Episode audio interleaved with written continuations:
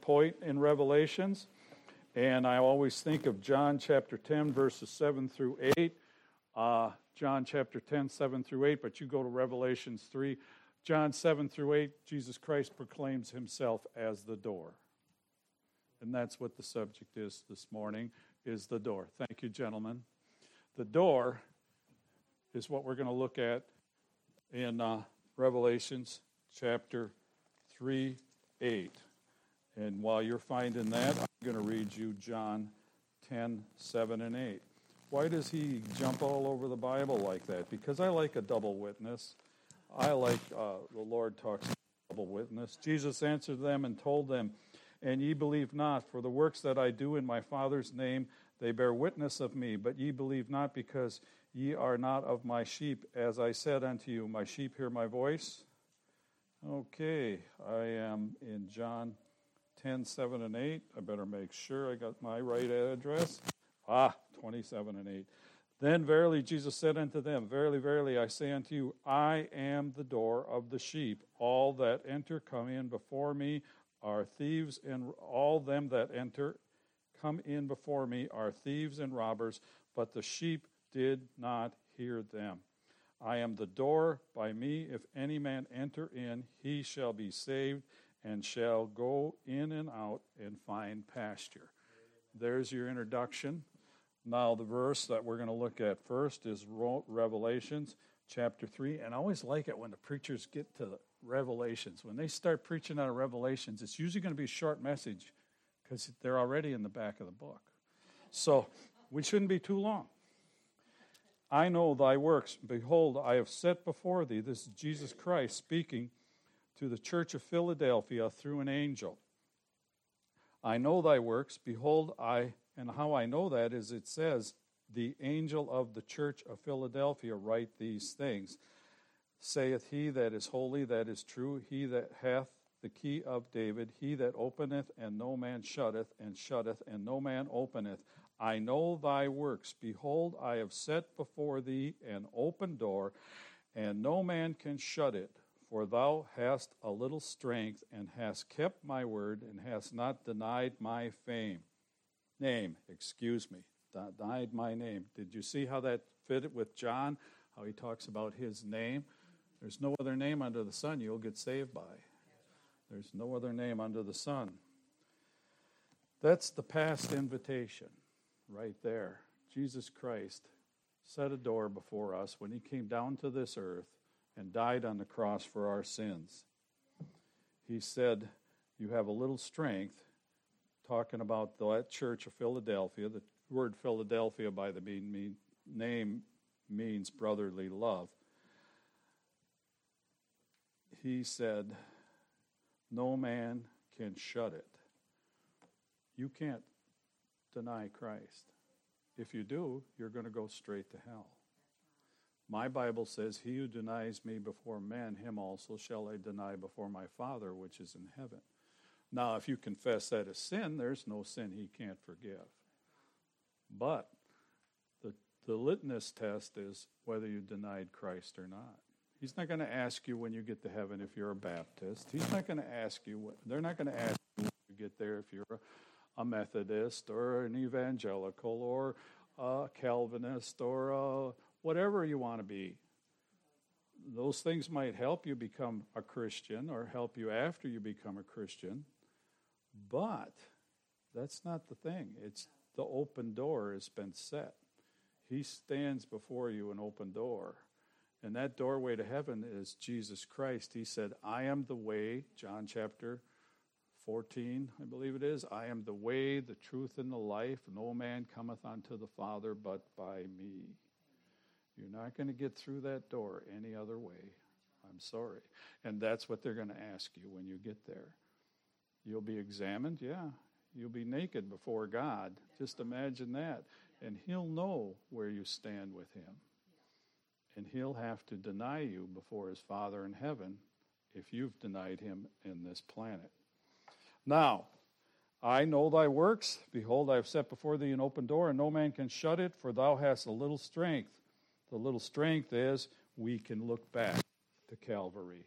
We have the ability to examine God's Word and look back to Calvary. All we have to do is trust God's word. We don't have a man standing on a ship building an ark and telling us it's going to rain and it hasn't rained yet and creativity. We have to we don't have to look forward in faith. We have to look back in faith. He's got that door set before us. It's a historical marker. All you have to do is look at the calendar and tell me what year it is. And that's how many years ago Christ came down to this planet and opened that door up in heaven for each one of us to walk through.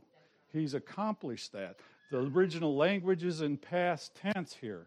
It's all in past tense. He says, Behold, I will make them, well, he says, a little strength has kept my word.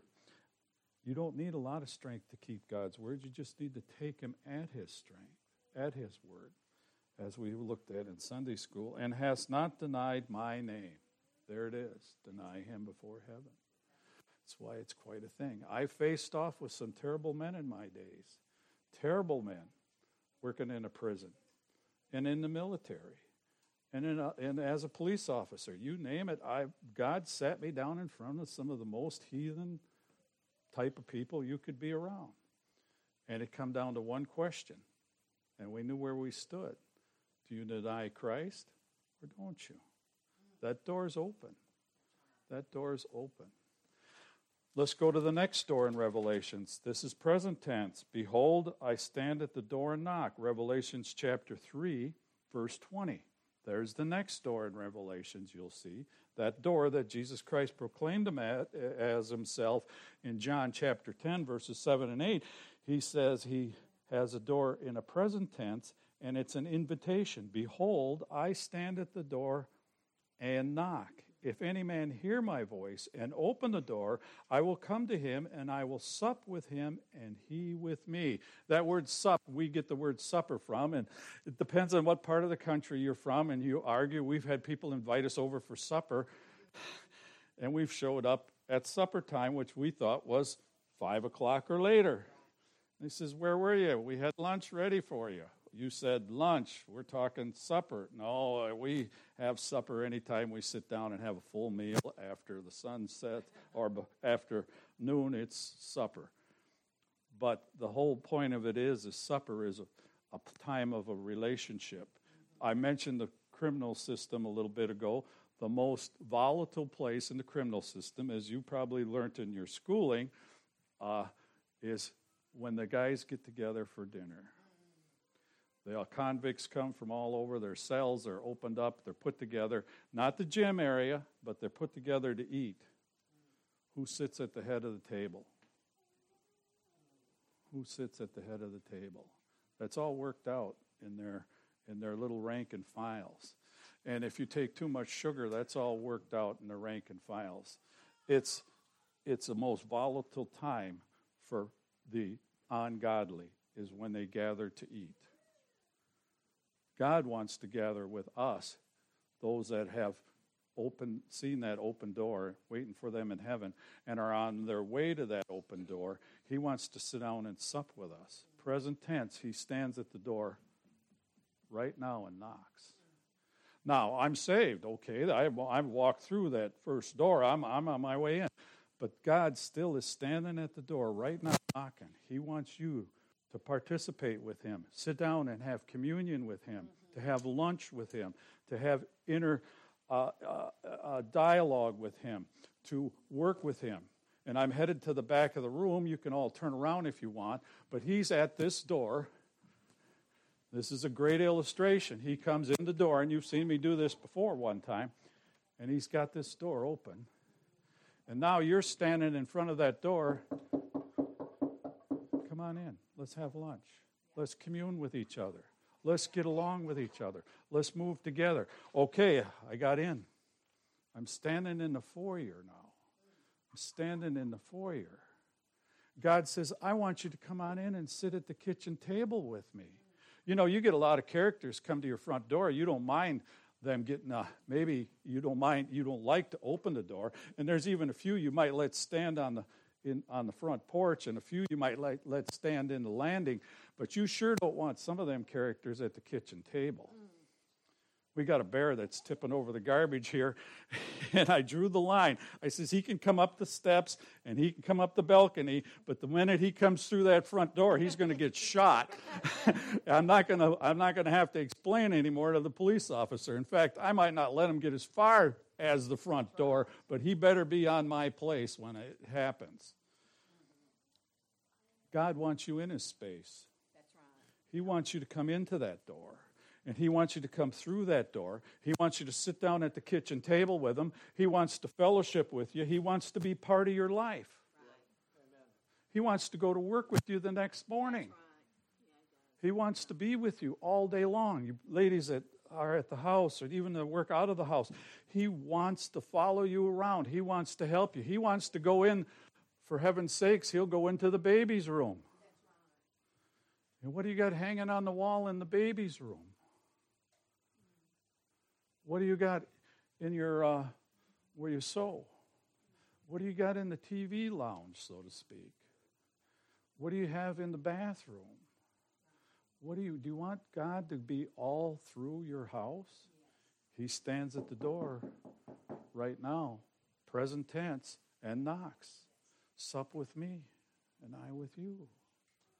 He wants to be part of your life, and as you yield all that to Him, as you healed. And that doesn't, some people it can happen. I've seen people, it doesn't matter what walk of life you're from, how much you're embedded into sinful nature, how much it's persecuted you. I've seen people yield whole living room to them right away, and I've seen people fight with them at the front door for years. What's God want you to do in your life now? Could be as simple as joining the church. Could be as simple as getting baptized. It could be as simple as cleaning up your mouth. Uh, could be as simple as not talking down your neighbor unnecessarily. uh, it, it could be something that simple, or it could be a commitment of what God wants you to go, where take him to work. Does he follow you out the door and get in your car? Do you want to let him in your car? Do you want to let him see the places you see, the go the places you go, stop at the places you stop at? I'm thinking of poor little bro, poor brother Ryan. He goes to a lot of places at work. He goes to a lot, but it's nice to know. I've been to some pretty rough trailer parks and neighborhoods myself, a lot worse than this, and I was glad God was with me. I had one little lady meet me at the door and she says, You're a preacher, aren't you? I can see your Bible and she's kind of talking out the side of her mouth and walking real stiff. She says, Follow me, follow me. And okay, I kick in behind her. What can I do for you, ma'am? I says, I'm coming to tell you about Jesus. She says, I know you are. Just stand here over by the car, right here in the parking lot, and hold your Bible up high. She says, They shot a guy in that apartment last night. But God was with me. No problem. She says, I want him to see you're preacher not a dope dealer. She says, I want them to see you're, you're, you're here on a mission. And God knows we need preachers, she says. Poor little lady. So, does God take go to work with you? Have you let him into your car yet? Have you let him go down the road with you? Have you let him make some decisions as we talked about in Sunday school? Have you made decisions with him? Have you uh, have you been to the point where, should I buy apples or oranges today? He, he wants to be part of that. He's, he's told me not to buy something, and the next day somebody gave me a whole boatload of it. You'd be surprised when you yield yourself to God according to His word and yield yourself to Him, He'll bless you. Behold, I stand at the door and knock. He wants to communicate. He wants to be involved. He wants to love you. He wants to hug you. He wants you to hug him. He wants all that in your life. Pretty tough, pretty stuff, pretty tough stuff. But you can start with just simple little steps. Let him into your living room. Let him see what you're playing for entertainment. Ask him if this I had collection of westerns you wouldn't believe. And I says, one day it convicted me because Westerns are getting worse and worse and worse. You can't buy a new one. I says, Lord, what do you want me to do? He said, chuck them. I had to get rid of them. Now he's let me buy a couple more, uh, some old stuff, but I'm in a place where I can keep track of them now and hold, and I'm in enough communion with Him, I don't think I'm going to get misled so easily. So, I don't know where you're at with your walk with God. God knows, but He knows, and He's knocking at your door. I don't care if you're the next thing to the Pope. He still wants to be part of your life, and He still wants to be involved in your life. And I don't care if you're the worst thing in the world, He still wants to be involved in your life. He still wants to be part of your world. He'll protect you, He'll bless you, He'll help you, He'll work in your life. Just yield to Him, invite Him in.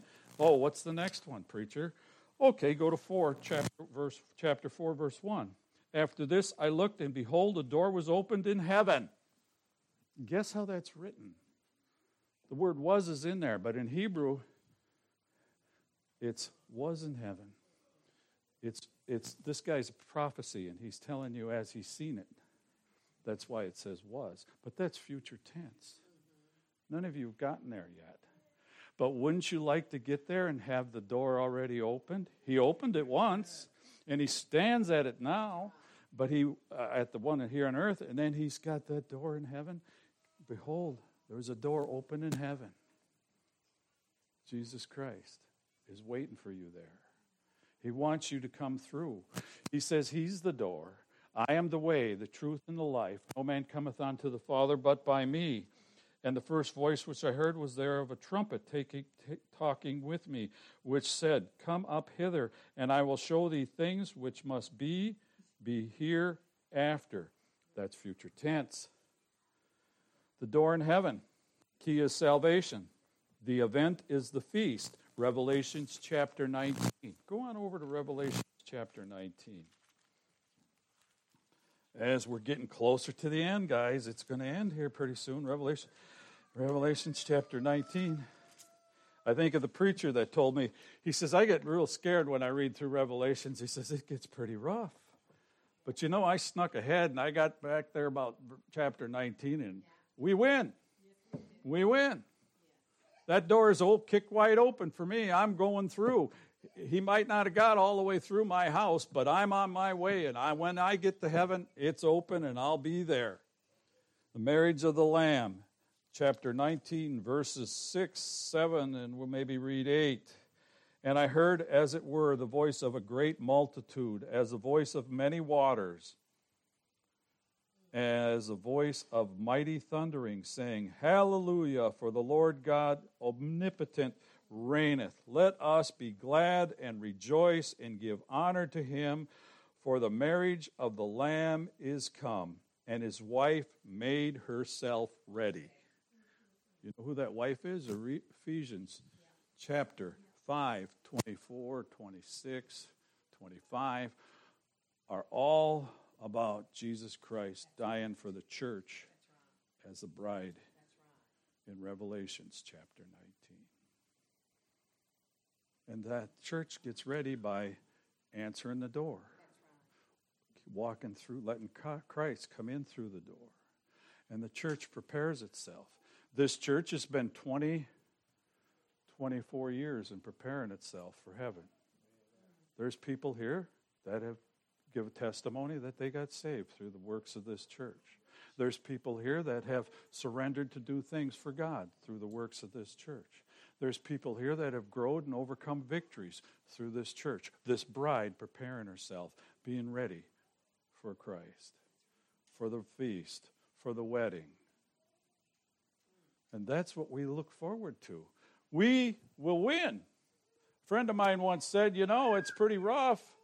We lose a few scrimmages once in a while, but I've been to the back of the book and we win. The, the, the, the Super Bowl is ours, it's ours. God will take care of us. Let me review the door of heaven, future. Key is salvation. The event is the feast, the marriage of the Lamb, and the end never comes. It doesn't end. That feast doesn't end. There's a couple of feasts you'll find in Revelations, but this is the one we want to be at. There's another feast prepared for the devil and his kind, the Antichrist, You don't want to go to that one. And God says He wants us, He'll clothe us in white linen. Fine linen is the righteousness of the saints. Multitude in plural. What are you going to wear to the feast? We talked about that just a couple weeks ago, what the feast was going to be, the marriage, coming there in the white garments. What's the white garment? Salvation. Let's all stand. I don't know what God wants for you today. I don't know where you're at with God today. I don't know which door you see today. But are you preparing yourself for heaven? You read articles upon articles about getting ready to retire or the end times are coming and it's rough. I'm not too worried. I've packed away a little bit, yeah. But I'm not worried if it's enough. I went with a friend one time and he was carrying out, we went to a gun show, and he's carrying out two ammo boxes full of ammunition. And he was a nice young man and he was he was saved. He had a beautiful family and surrendered himself for full-time work. And he's carrying these two boxes of ammunition. I says, What do you got them boxes of ammunition? You spent a lot of money, man. He says, I want to be ready. I says, What do you want to be? The last man standing? I just as soon run out there and let it get over with and then go, get to heaven, get promoted. John R. Rice, who you mentioned one time, was in a rough situation and a guy drew a gun on him and says, I'm going to change your mind about heaven, preacher. And he says, No, you're going to give me a promotion. And that's what we have. That door is there. You got nothing to fear. What's the worst can happen today? You lose your job. You got to change your act. You got to do what you, your neighbors won't like you. Well, I got news. They won't like you if your dog barks too much. They'll not like you if you join a church. They'll not like you if you start telling them about God. We need to get ready as a bride for that great feast in the air as Christians.